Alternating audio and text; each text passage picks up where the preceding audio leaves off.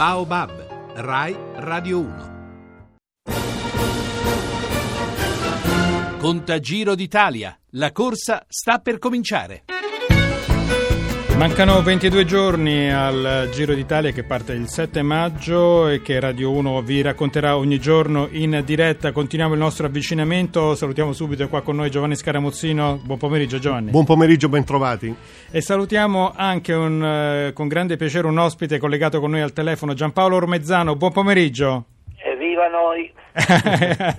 Buon pomeriggio e ben trovato. E, mh, con Giampaolo Ormezzano vogliamo parlare dei grandi giornalisti che hanno raccontato la corsa rosa. Anche eh, Ormezzano l'ha fatto e mh, la sua passione è servita anche a scrivere recentemente un libro che citiamo subito. eh, non dite a mia mamma che faccio il giornalista sportivo, lei mi crede uno scippatore di vecchiette, pubblicato da Limina. Po- eh, Ormezzano, insomma, un titolo che dice già tutto. Sì, dice tutto del, anche se vogliamo, beh, della, della mia concezione nei riguardi. In questo Neanche- momento questi rumori che sentite è il crollo del computer. eh. Benissimo. Credevo la fosse la borsa. il crollo. Diventa- così si muore, io e il computer. È un libro che ho scritto... Si è fatto male, no? Una somma della... qualcuno dice della carriera, io dico della vicenda, carriera è una parolaccia, una bestemmia. E io ho seguito tra l'altro 28 giri d'Italia, cominciando nel 1959, quasi altrettante Olimpiadi, che non sono poche, record del mondo, pare, di rimbecillimento forse anche. E insomma mi sono fatto un'idea del giornalismo sportivo che in fondo finisce per dare ragione a mia mamma, che mi diceva ma cosa stai facendo il giornalista, giornalista sportivo, cosa vuol dire? Ma lavori? Eh, è un po' come mi raccontava Zoff di suo papà quando lui diceva faccio il portiere e quel vecchio solito contadino friulano diceva cosa vuol dire? Cioè impedisco al pallone di entrare in rete cioè, e ti fai i soldi e ti pagano per questo ma non pigliarmi in giro ecco. Ecco, qui c'è tutto il senso dell'umorismo, e il Beh, sarcasmo. la- anche un po', anche- tra- anche- anche un po' una dolenzia No, esatto, stavo arrivando di Giampaolo Ormezzano. Però prima di eh, entrare nel vivo della nostra discussione, sentiamo una carrellata di voci della storia antica e recente di Radio Rai al Giro d'Italia. Promessa di questo pomeriggio ha da essere mantenuta. Coppi può ancora aspirare al titolo di campionissimo. Ora, se siete pronti, Martellini, noi siamo pronti a cominciare questo dialogo con lo studio. Siamo in un ambiente particolare, Zavoli, e ci auguriamo di alleggerire un po' quell'atmosfera di dramma che oggi ha accompagnato lo svolgersi della tappa. Siamo all'ingresso di Tirano. Gimondi è piuttosto scatenato. Ora si è rialzato improvvisamente dopo la curva, ha spinto a fondo sui pedali e sta proseguendo verso il traguardo di Tirano. Sono pronto qui alla motocicletta, mi sentite? Pronto Carapezzi, siamo in mezzo a un gruppo di case e forse non potremo più riceverti. Scusate, qui al traguardo stanno arrivando i tre battistrada. C'è una fuga, la controlla Mugnaini che vince a braccia alzate su Pinera e su Cucchietti. Caldo sta al comando, ma Bertoglio regge. Sono gli ultimi metri di un Giro d'Italia drammatico, sorprendente e affascinante. 100 metri, ma poi Prendiamo la linea dal traguardo, ecco li vediamo in questo momento, sono a 20 metri e Caldos che vince la tappa, ma Bertoglio alle sue spalle alza le braccia al cielo, è stravolto, è finito ma è felice. Intanto possiamo dare il tempo impiegato, 6 ore 45 e 18, la media 27 534. Ormai dovremmo essere in vicinanza del traguardo. Vediamo Gianni Bugno, poi ancora Le Careta laggiù in fondo, Collini, a terra linea. Grande la prestazione di Gianni Bugno che vince davanti al sovietico Ugrumov. Menchoff è a 350 metri dall'arrivo e attenzione sta per raggiungere Rogers e a te la linea. Prima posizione per Denis Menchov che ha stravinto e la nuova maglia rosa del Giro d'Italia. Giovanni. Nuova curva a destra, rilancia la propria azione quando siamo in località Groppo di Rio Maggiore. Danilo Di Luca cerca di limitare a questo punto i danni. Allora, Mario Ferretti, Sergio Zavoli, Nando Martellini, Enrico Ameri, Adone Carapezzi, Sandro Ciotti, poi Claudio Ferretti, Giacomo Santini, Alfredo Provenzali, eh, Roberto Collini, Emanuele Dotto, Antonello Orlando e poi chiudiamo con Giovanni Scaramuzzino che è qua in studio con noi. Insomma, Mamma mia. per- Eh, quanti ne ha conosciuti Ormezzano di questi... Tutti, tutti, tutti. Anche Mario Ferretti però l'ho agganciato in Messico alle Olimpiadi del 68. Era là per una radio del Santo Domingo. Ecco, li ho agganciati tutti, ho fatto in tempo. Io conosco il ciclismo dei cantori, poi quello degli cantori Tutto Amore, poi quello degli erotisti, Brera e Ambrosini, tutto studio dell'amore. Per fortuna l'ultimo ciclismo ha poco, poco spazio sui giornali che contrariamente al calcio può fare poca pornografia, quindi non seguire il terzo tempo di questa evoluzione canonica, no? amore, erotismo, pornografia, ecco c'è poco spazio sui giornali, eh, la RAI invece no, la RAI si può fare della pornografia però non la fate, mi sembrate così poco moderni, non vi vergognate di non essere pornografi. Ecco. Le facciamo un contratto. Dire, io ho conosciuto i cantori, i maestri, vorrei ricordare il mio primo giro d'Italia, un ricordo che mi è venuto in mente proprio adesso, Emilio De Martino, autore tra l'altro di un romanzo calcistico che tutti noi bambini e ragazzi leggevamo, La squadra di Stoppa.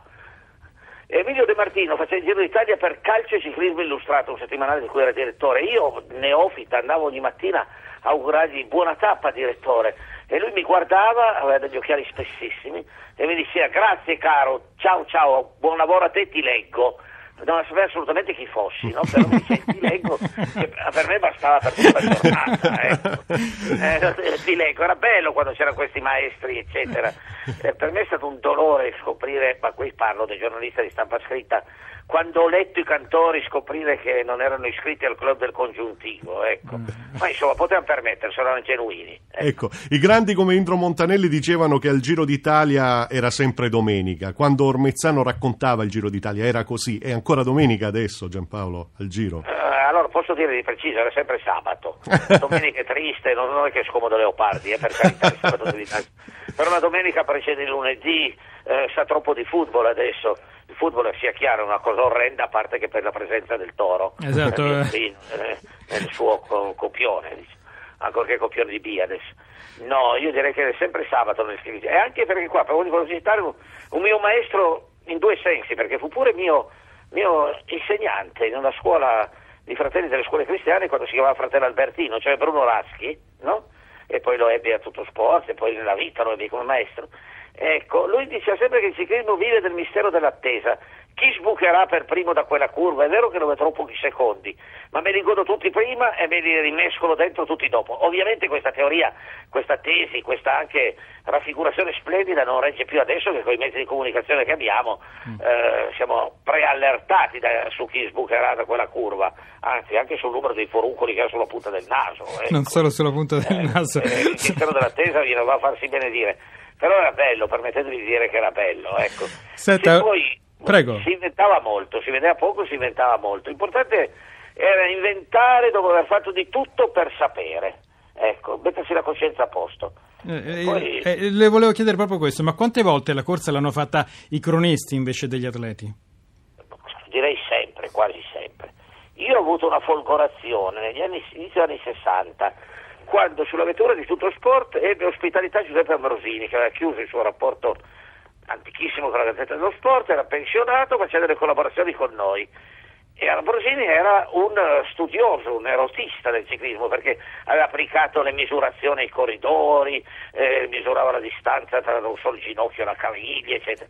E mi accorsi che non, non gliene fregava niente dei corridori eh, lui interessava la media. Io dicevo, ma avvocato, se questi qui hanno trovato un dinosauro per strada e l'hanno scalato e hanno perso del tempo, la media va a farsi vedere, dice, non importa, la media alla fine si dice la verità, magari aveva ragione lui. Io fui molto colpito. Eh, quando c'erano i corridori, l'ordine secco all'autista era da accelerare per non farsi travolgere dai corridori. Bizzarro, noi eravamo dentro un'automobile, ecco ma questi grandi cantori avevano idealizzato così tanto il ciclismo che d'altronde avevano pure inventato perché le grandi corse sono state inventate dai giornalisti, dal Giro d'Italia al Giro di Francia, tanto per fare nomi, no? Sì. Anzi, dal Giro di Francia al Giro d'Italia, tanto per fare cronologia rigorosa.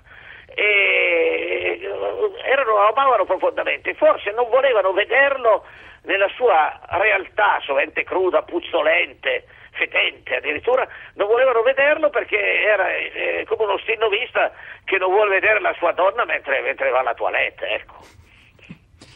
Il... Senta... E quindi scappavano dalla corsa i cantori, scappavano. Senta, ma di... Dicevano, come lo descrivo io è meglio di com'è, in ogni caso. Esatto, eh, volevo chiedere, ma chi, chi, era, chi, erano i più grandi? Eh, io penso sempre a Bruno Roghi, il grandissimo inviato, poi anche direttore della Gazzetta dello Sport. Abbiamo citato anche nei giorni scorsi. Anche il mio direttore tutto sport per un brevissimo periodo. Eh. Eh, Bruno Roghi, Emilio De Martino, poi c'erano i letterati, Orio Vergani Panzini. Io ho conosciuto Alfonso Gatto, il poeta, una mattina a Verona, da partenza di fronte all'arena, pio- non pioveva, c'era bel tempo e io poi cercavo sempre di parlare con lui per nutrirmi.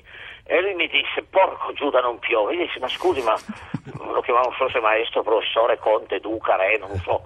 Dice, ma scusi, da lei, comunque scusi, non è più bello se non piove? Dice, eh, no, io devo fare ogni giorno 50 righe per un giornale, era credo fosse l'unità. E mi disse, se piove 20 righe sono già fatte. Eh, dice, se non piove è più dura, ecco. Ma questi, però devo dire che questi grandi inviati letterati, poi se li rileggo adesso, e li ho riletti, regge uno solo, si chiama Achille Campanile perché era umorista e lo humor Battista al Giro d'Italia. eh, eh, regge ancora, c'è ancora delle punte di humor, nonostante che sia cambiato tutto, il ciclismo, noi, le nostre teste, i nostri cuori, i nostri cervelli, i nostri animi, e regge ancora il suo humor. Gli altri riletti, sì, so- so- sembra, tut- sembra, mi sembra sempre di rileggere Manzoni, però non sono Manzoni, ecco. Ormezzano, Forse- quanto è distante il giro dei 150 anni dalla proclamazione del Regno d'Italia da quello del 1961, quello del centenario? Lei era uno dei suoi primi giri d'Italia. C'ero, io c'ero e ci sarò. Spero ci sarò nel senso adesso di voyeur, eh. allora lavoravo. Spero che sia molto distante dal punto di vista meteorologico, perché il giorno d'avvio con una specie di, di tre frazioni a cronometro dentro Torino e Collina fu una tragedia meteorologica, climatica, e credo che molti corridori abbiano fatto la corsa in, in pulmino, in- eh, tra- ricoperti no- non dei, dei impermeabili, ma dalle loro auto. eh. Lì la media sarà salita a beneficio no, di Ambrosini. Fasulla comunque credo che alla fine la maglia rosa l'ha presa uno spagnolo velocista povero ma non fatemi fare questi esercizi di memoria a rischio, a rischio delle figuracce ecco. No, tanto che controlla. Sicuramente lontano anche perché comincia il Giro d'Italia a Torino con una cosa che a me non piace che è la cronometro a squadre Mm, sì, una corsa dalla strana. Reggio. Venaria a Torino passando proprio sotto casa mia questo lo prendo come un cortese omaggio ecco. ma non mi piace la cronometro squadra Il fatto che sia stata abolita la maglia nera, a suo tempo ormai verità, 30 anni... c'era stato un tentativo di ripristinare Eh, due o tre anni cosa... fa. Eh, Ma poi non, non- so che seguito cromatico abbia avuto. Eh, la maglia nera però in realtà noi l'abbiamo mitizzata, ma in realtà fu un solo uomo, Malabrocca. Ma la brocca. Quando vinse Carollo, vinse al contrario, operazione di speleologia, ecco la maglia nera, non di alpinismo. Ecco. Quando vinse Carollo non la fregò niente a nessuno. Ecco. Senta, Ormezzano, era, siamo- nome, era anche un nome d'arte Malabrocca, quasi d'arte, no? Era, era- era diventato prodotto, era diventato il prodotto a quel punto Malabrocca. Senta, noi siamo in chiusura, le volevo chiedere ancora una cosa, ma che articolo scriverebbe per il suo, Tori- il suo Torino? Però ci dia solo il titolo perché siamo in chiusura. Oh, il titolo Povero Torino, ma sempre meglio che essere Juventino. Coltellata che mi ha dato. sempre meglio che essere Juventino. Va bene, grazie mille gra- eh, a Giampaolo Ormezzano, grazie davvero. Ringrazio anche Giovanni Scaramuzzino. Grazie a studio.